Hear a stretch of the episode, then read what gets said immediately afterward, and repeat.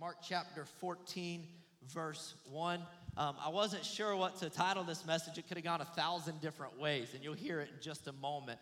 But when I got down to it, I entitled it Unlikely. That there are some unlikely places with some unlikely people where Jesus comes in and he makes a difference. Amen? So get ready. Mark chapter 14, verse 1. If you have not shared the uh, service on Facebook, please go share the service. It's going to be an incredible, incredible time for the rest of the service. Mark chapter 14, verse 1. It was now two days before the Passover and the feast of unleavened bread. And the chief priests and the scribes were seeking how to arrest him by stealth. This is all the religious leadership of Jerusalem and of the Jewish faith. They were seeking how to arrest Jesus, him as Jesus, by stealth and kill him. They didn't want to just arrest him, they wanted to kill him. For they said, Not during the feast, lest there be an uproar from the people. You see, what was popular with the people wasn't popular with the religious leadership. Amen. And while he was at Bethany in the house of Simon the leper, that was for free. It's not in my notes. He was reclining at a table. Everybody say he was reclining. What was his posture? He was reclining. And a woman came with an alabaster flask of ointment of pure nard. I didn't know what that was, so I had to look it up. It's very costly, Mark says. And she broke the flask and poured it over his head. There were some who said to themselves indignantly, Why was this ointment wasted? like that. For this ointment, it could have been sold for more than 300 denarii, that's basically about a year's wages, and given to the poor. And they scolded her. But Jesus said, Leave her alone. Say that this morning. Say, Leave her alone. Mm. Why do you trouble her? She has done a beautiful thing to me. For you will always have the poor and whenever you want, you can do good for them. But you will not always have me. She has done what she could. I'm gonna say that one more time. She did what she could. I wanna say that one more time. She did what she could. She has anointed my body beforehand for burial. Father, we thank you for your word. God, thank you that this has been settled and it will accomplish what it's intended to do. We welcome it to come and to transform our lives. May we be malleable and moldable today. In Jesus' name we pray. Amen. Amen. You may be seated. In the last moments of life, if you knew that your life was cycling down, how would you spend your days? If you knew that you were about to enter, enter into eternity, how would you live? Would you go skydiving, Rocky Mountain climbing, 2.7 seconds on a bull named Fu Manchu, huh? It's an important question. How would you live? The reality is, all of our lives are cycling down. And if Dusty can, Pastor Dusty can t- quote Taylor Swift, I believe that's Tim McGraw, right? We can quote that. So I just up him. The reality is, all of our lives are cycling down. We are a mist, a vapor. Here today, gone tomorrow is what the scripture says. And when people live with the end in mind, their living is much more intentional. Their actions, conversations, their lifestyle, it's all very intentional. We do and we spend time with those and what we value the most at that appointment when we understand there's a clock that is ticking. And this is why I love looking at Jesus how he spends the remainder of his days as he knows it's just a few days before his death. He spent time with and he did what he valued the most. And where was Jesus? Mark 14, 1 says, in the house of Simon the leper. Watch this. You see, Mark 14, 1 says people are going by stealth, trying to set up a plan to kill him. But Jesus, he is still staying, living on mission. Like if people are out there trying to kill me, the natural tendency is for me to duck, run, and hide, right? Not to stay out in the open and keep doing what I've been doing, that they want to just continue to, to kill me. But not Jesus. He stays on mission. See, the enemy will always want to take out those who are living on mission. It's what the enemy does. John 10 10 says that the enemy comes, the thief comes to steal, kill, and destroy. But I have come that they might have life. There will always be people who are wanting to kill those who are doing the Lord's work. And they'll try to appear innocent while doing it, right? They'll try to appear innocent. But here's the test do they have fruit in their lives? Remember what Evangelist Culiano said trust the one with the fruit. See, when people are talking, are their words destructive or constructive? Are they destroying or life giving? If they are negative or destructive, the thief comes to steal, kill, and destroy, which means their words are coming from the devil himself. But if they are life giving, if they came that you can have life, then we know that they are from the Father. See, the religious were going by stealth to assassinate Jesus because character assassination always happens by stealth. There are a lot of people who like to spread gossip and negativity, and they always do it in covert settings. Never overt, but covert settings. It appears righteous, it appears pious, it appears godly, but it ain't. Jealousy and gossip, they love deep, dark alleys where no one's around and a situation can be so easily manipulated because no one is there to, to come to the defense. I love what Proverbs says. Uh, the first speech in an argument is always convincing until the other one begins to talk, right? There's always, I love what Pastor says, there's always three sides to every story his side, her side, and the truth. Amen? See, character assassination, it always happens by stealth, and there are people that love to talk about people. Wolves who love to malign and be negative, but they never address those people. Let me teach you why the enemy works this way because God does not work this way. Proverbs 3:12 and Hebrews 12:6 says, "The Lord loves those whom he corrects." The Lord loves those whom he corrects. We correct those we love. But those to whom we hate or are indifferent towards, only gossip and maligning will do. Correction is not talking about people. Correction is not talking about the Lord's church. Correction is talking to the individual.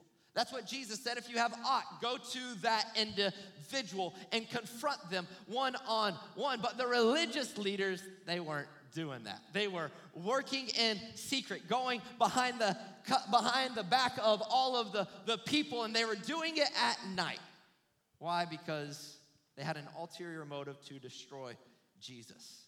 But notice, regardless of whatever they're doing, this does not distract Jesus from the last days of his life. He stays focused and on mission. Why? Where is he? He's at Simon's house an unlikely place. Everyone say that, an unlikely place. Say it one more time, an unlikely place. See, Simon is known as Simon the leper. And people in Jesus' day, they didn't just recover from leprosy, leprosy. it was terminal. Leprosy was taboo, it was incurable, and you had to be healed, and it was very contagious. And so, if infected, leprosy would jeopardize the rest of your life. So, you would never position yourself around people who had this issue. See, people had the legal right to stone a leper to death if they came into their vicinity without announcing it, because leprosy was that contagious that it would ruin someone else's physical life but not Jesus. See, he's not just having a talk with Simon the leper. Jesus isn't just going door to door witnessing. He's in the house of Simon the leper having dinner with Simon the leper. For a rabbi to go into an unclean person's house would be absolutely preposterous. But this, notice this, it did not stop Jesus. Why? Because Jesus was in an unlikely place among unlikely people. See, sometimes for us to actually be effective in ministry, it demands we go into unlikely places and that we live and sit among some unlikely people. We exist to help people encounter Jesus. And if all we do is surround ourselves with other Christians and other believers, we will never encounter those to whom Jesus came for. That means we got to go to some unlikely places and sit recline at the tables of some unlikely people. How many people are here today because somebody went to an unlikely place and set among you as an unlikely person that God, He found you, or you found God, or God found you in an unlikely place. He sent a believer that wasn't scared of the dark, that they were willing to bring light into the midst of the darkness. I mean, if God found you in an unlikely place, if He sent somebody, it's time that we stand up and give God some praise for Him going into these places of life. He's not afraid of our dirt. He's not afraid of our hurt. He's not afraid of our pain. He's willing to go in the midst of the unlikely places among unlikely people. And look at Jesus' posture. He wasn't there just for a quick visit. What was he doing? He was reclining at the table. What does that mean? Jesus is getting down at their level. The next point is called the leper's level. How many of you have ever been a leper in life and Jesus just came alongside and decided to get down at your level? You see, when everybody else had forsook you and abandoned you in life, Jesus, he came to the leper and he got down at his level. Yes, it was a low level. Yes, it was a place of outcast. Yes, it was a place where everybody else might turn a cold shoulder, but not Jesus. He was willing to get to the leper's level and recline at our table. You see, our table, it's typically typically set with our spread. It's typically set with the way we like things the good, the bad, and the ugly. And Jesus, in spite of this, he gets at the leper's level. Even when everyone else had rejected and turned their back, Jesus, he still has a tendency to get on our level. You see, when the woman who was caught in the act of adultery, she was brought, she was thrown down into the dirt in front of Jesus. What does the scripture say? He stooped down and he got at her level. Why? Because Jesus, that's what he does. It rescues us at the place that we are, not a future better version of who we can be. Romans 5 8 says, But God shows his love for us that while we were yet sinners, while we are still in our sin, while we are in the midst of our brokenness, when we still have the, the smell of sin and the stench and the stain of sin on our life, it's at that point at that point that God still fully loves us and fully gave himself for us. You have the Savior of all the world reclining at this leper's table. This is grace. Grace gets in our mess, and grace, it engages us at the level we are on. See, the beauty of Christianity is not us working up a mountain to get to God. It's that the Savior at the top of that mountain, He comes off that mountain and comes to our level and embraces us where we are. Grace gets at our level.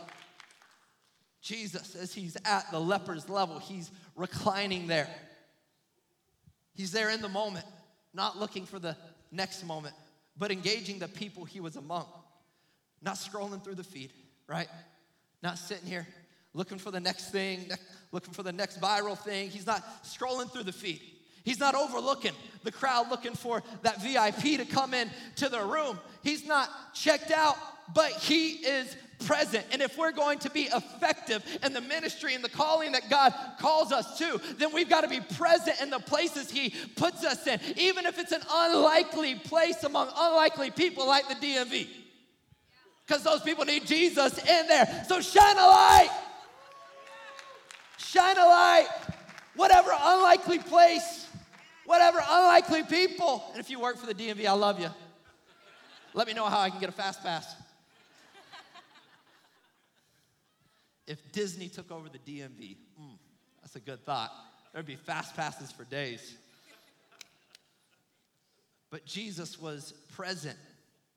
Jesus was present. We all know what it feels like to be looked past or to, to be looked over. But our posture among the people, uh, along, among the lost, is so important because we at Evangel, we exist to help people encounter Jesus, which means we have to get, we've got to get at their level. And watch what happens when Jesus engages people at their level.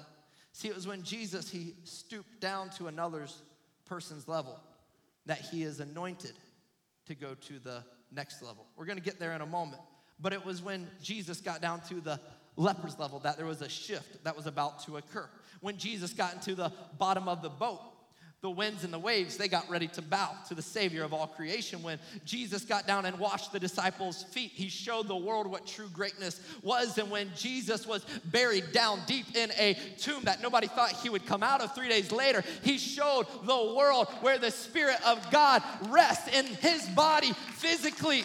A shift was getting ready to take place, and sir, you might have been knocked down. Sir, everybody might think you're out for the count. Ma'am, life might have gone a terrible, terrible turn for you when something happened in your marriage. Listen, it doesn't matter how far down you might have gone, it doesn't matter how deep you may be, it doesn't matter how much sin you might be into. The psalmist says there's no height that he can't go to. If I go to the bottoms of the ocean, even there, his presence will find me and he will be with me.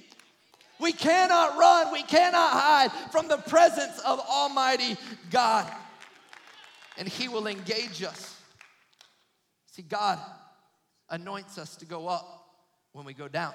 God anoints us. Pastor Dusty said this last week when to go forward when we seemingly go backwards. God anoints Jesus for the ultimate act of salvation in an unlikely place among unlikely people because as Jesus is there, reclining at the table. A woman comes in and hijacks the narrative. Women are good at hijacking narratives. Amen. I mean, how many of you had your narrative of your life hijacked when a woman like this walked in smelling sweet, pretty, and fine, bearing some pressure ointment? She walks into this room, and we don't hear about Simon the leper anymore. It's all about the woman at this point. And so a woman comes in with super expensive perfume and she breaks open her vase and pours it on Jesus. The first thing I want to point out is that a woman came. See, women didn't usually approach men in Jewish culture, especially a rabbi. In Jewish culture, a woman is not even allowed to shake the hand of a rabbi. And if you have been to Israel with us, you would have noticed this as we've engaged in a, a different cultural context that women cannot shake the hands of the, the, the, the rabbi. And so there is a huge gap because of their tradition. It's not a part of the scripture, it's based upon tradition. But this woman, she came to an unlikely place among unlikely people, and she broke tradition because her desire for proximity to Jesus was greater than her desire to uphold tradition. Her desire to be in Jesus' presence was greater than her desire to uphold all of the tradition that society had set out. She had a desire to be at the feet of Jesus, and nothing was going to keep her from getting to that place. She wanted to be with Jesus. She wanted to offer all that she had to Jesus, and tradition wasn't going to stop her from getting there. What tradition? Sacred thing do we hold on to that keeps us from being in the proximity of Jesus? Keeps us from encountering Jesus. See, tradition just doesn't have to be grandma's ideal, right? Tradition can be an agenda item of something I structure into my schedule every day that is so much more important than me spending time at Jesus' feet. Tradition is a sacred thing, right? Tradition is something that is sacred. No, no, no, I can't let go of that. That's our tradition. That's how we do that. But this woman, she wasn't gonna let, allow tradition to keep her from proximity. Maybe it's not an agenda item, something that's not in the calendar. Maybe it's something that's sacred to you, like unforgiveness. I can't let go of that hurt.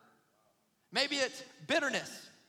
Maybe it's pain that is so sacred to us that it is an inhibitor to, that keeps us from getting into the proximity, into the presence of Jesus, because we magnify that so much more than we magnify our desire to be at his feet.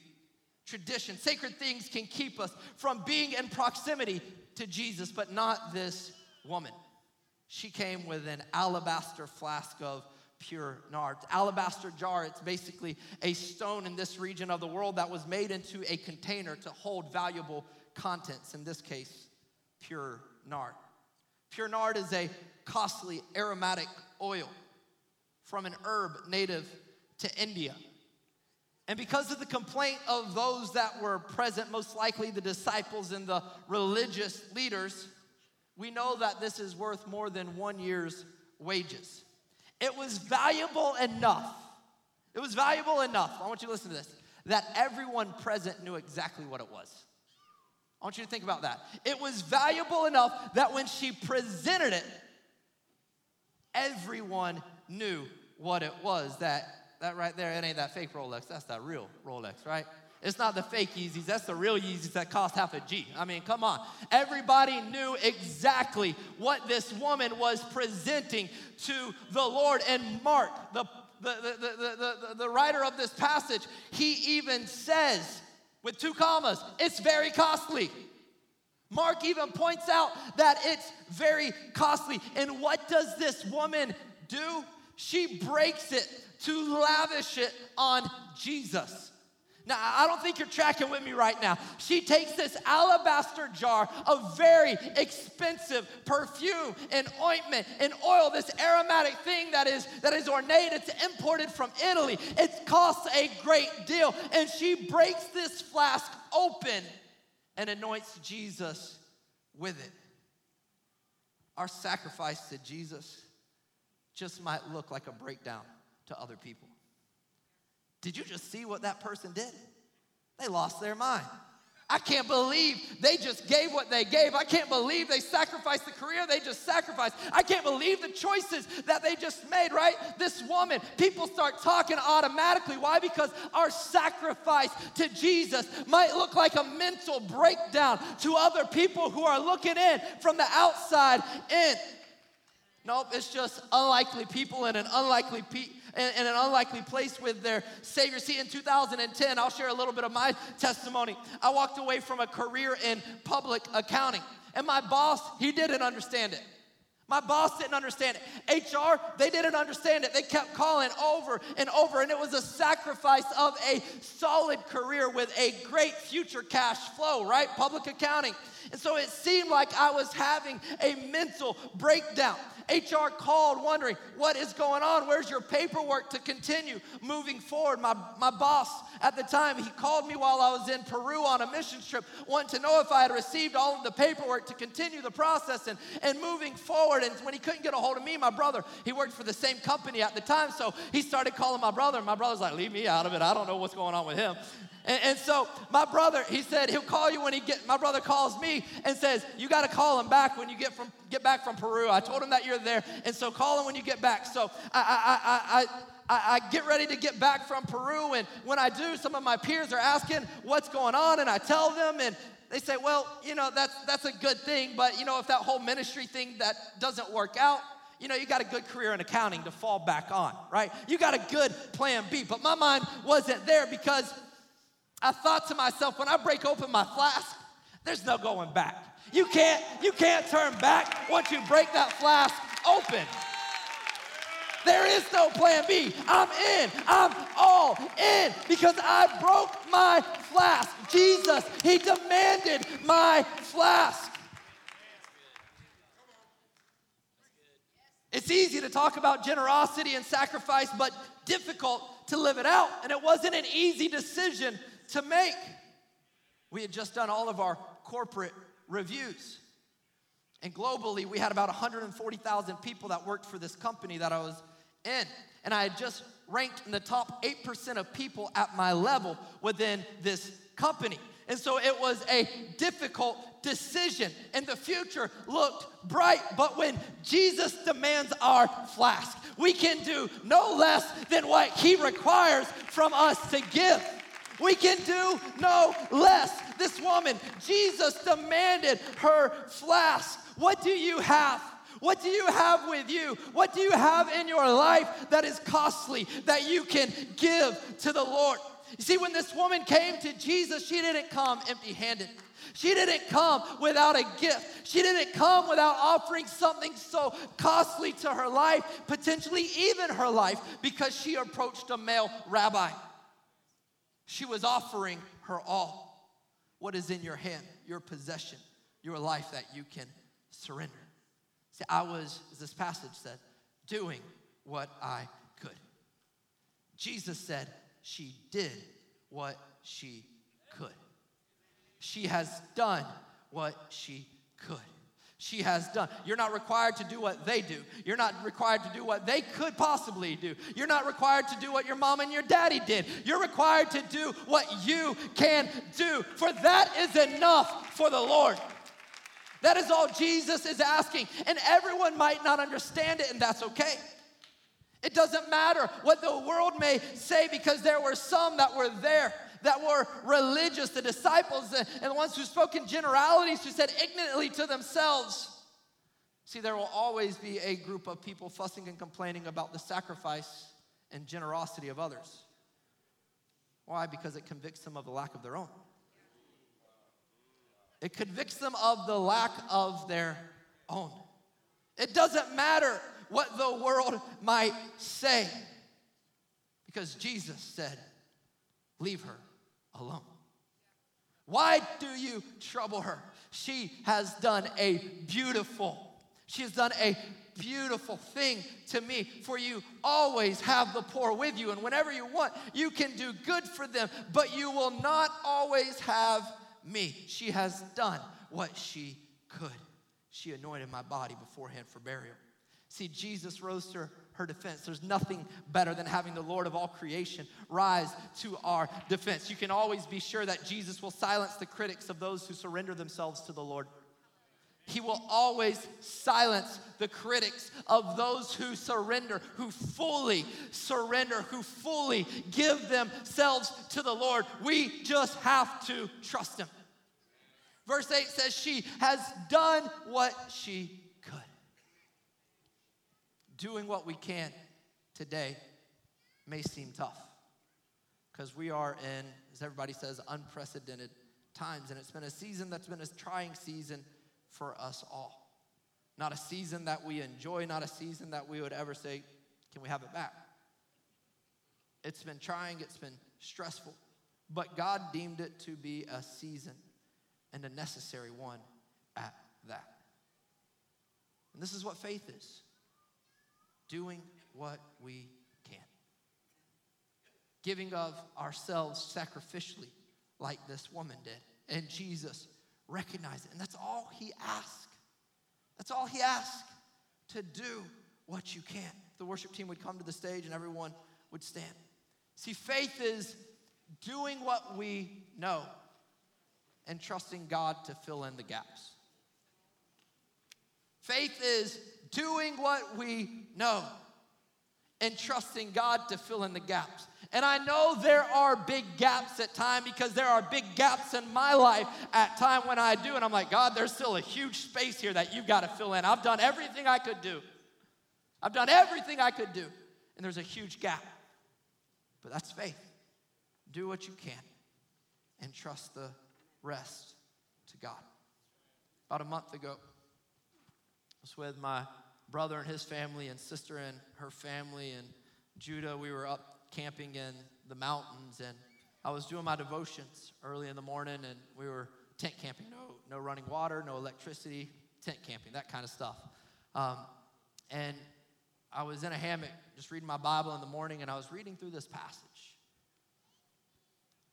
And it hit me. Because in a season where it feels like there's a billion demands everywhere you go. Feels like there's a billion demands. That phone call coming in, that text message, that email, and this thing, that thing, and family, and over and over work and career, and all the different demands that come to us on a daily basis. I read that part, and Jesus said, She did what she could. there was the negative people at the very beginning trying to annihilate Jesus and get him off his course. There was the leper who was the outcast, but Jesus engaged him at his level.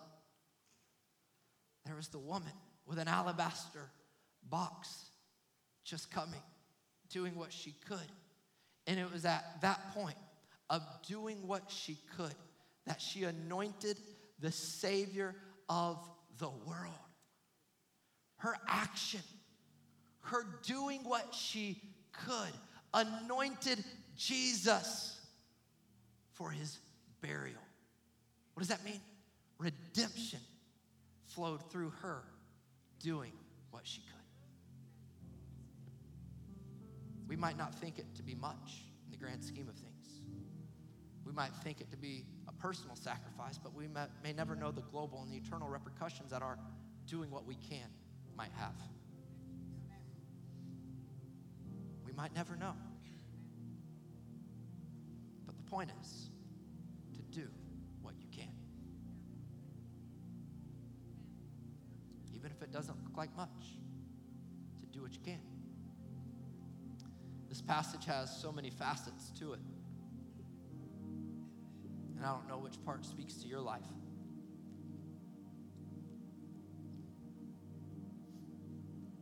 Is your clock ticking? And you need to stay on mission. Dedicating, surrendering your life to the Lord, regardless of what else is going on. Like Jesus, staying focused on the task that is at hand to do the work of Him who sent you. Or are you the religious in this room today? Had a critical bent in your spirit. Some negative things have happened, some bitterness, some jealousy, some wrongs, or maybe even perceived wrongs have set into your life.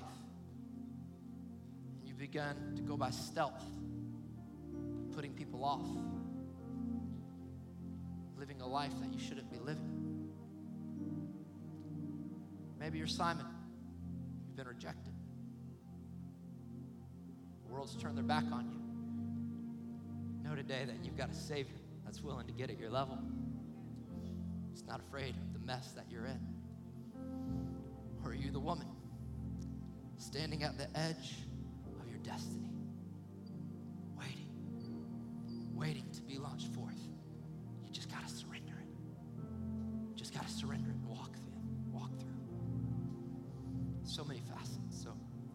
everybody's heads bowed and eyes closed. First things first, if you need to surrender your life to the Lord, Jesus is here for you today. If you're watching online, He's here. He's here waiting to receive you in, and He will get at the leper's level. He will go to whatever level it takes to redeem you out of whatever situation you might be in. And so, if you need to surrender your life to the Lord, maybe you're a backslider and you want to come home to the Lord, it's been a long time, you need to give your life to Jesus today. I want you to just slip up your hand, and we want to pray with you and pray for you. God is here. So come on, if, if you want to surrender your life to the Lord, you want to rededicate to, to, to surrender, to give yourself to Him, just slip up your hands wherever you might be, if you're online or here in this room. Amen. Amen. Amen. I want us all to pray this prayer together this morning. Say, Dear Jesus, I'm sorry for I've missed the mark forgive me of all of my wrongs, of all of my sins, and wash me and cleanse me. Help me to live for you. Come into my life today. Surrender to you, Jesus. Your name. Amen. If you prayed that prayer today, for the first time or for the first time in a long time, there's a number that's coming up on the screen behind me. I want you to just text that number, and we want to learn who you are, learn your story, and how we can help come around you and help give you resources that will help start you or restart you on this walk with the Lord and, and just be there for you. That's all we want to do. That's what family does is we're here for you and here with you. So just text this number on the screen today. Hey, maybe you're one of these other people in this story and you need to just surrender some things to the Lord today. I don't know what it is, whether it's your calling or whether it's negativity, whatever it may be. I'm going to give us a moment. I want you to just to give yourself to him right now and I want you to find and build a personal altar in a moment. I'm going to ask for everybody that is sick. We're going to pray over you and believe for healing in the prayer of faith and we'll read the, the blessing in just a moment. But I want everyone in this room, I want you to just make an altar and begin to surrender a fresh and to surrender newly to Him. Repent of negativity. Repent of whatever it might be in your life that is not pleasing, of traditions, of sacred things, or surrender to Him and make that commitment. Get ready to launch into what God is calling you to, but find a place and let's begin to pray this morning. Jesus, Jesus.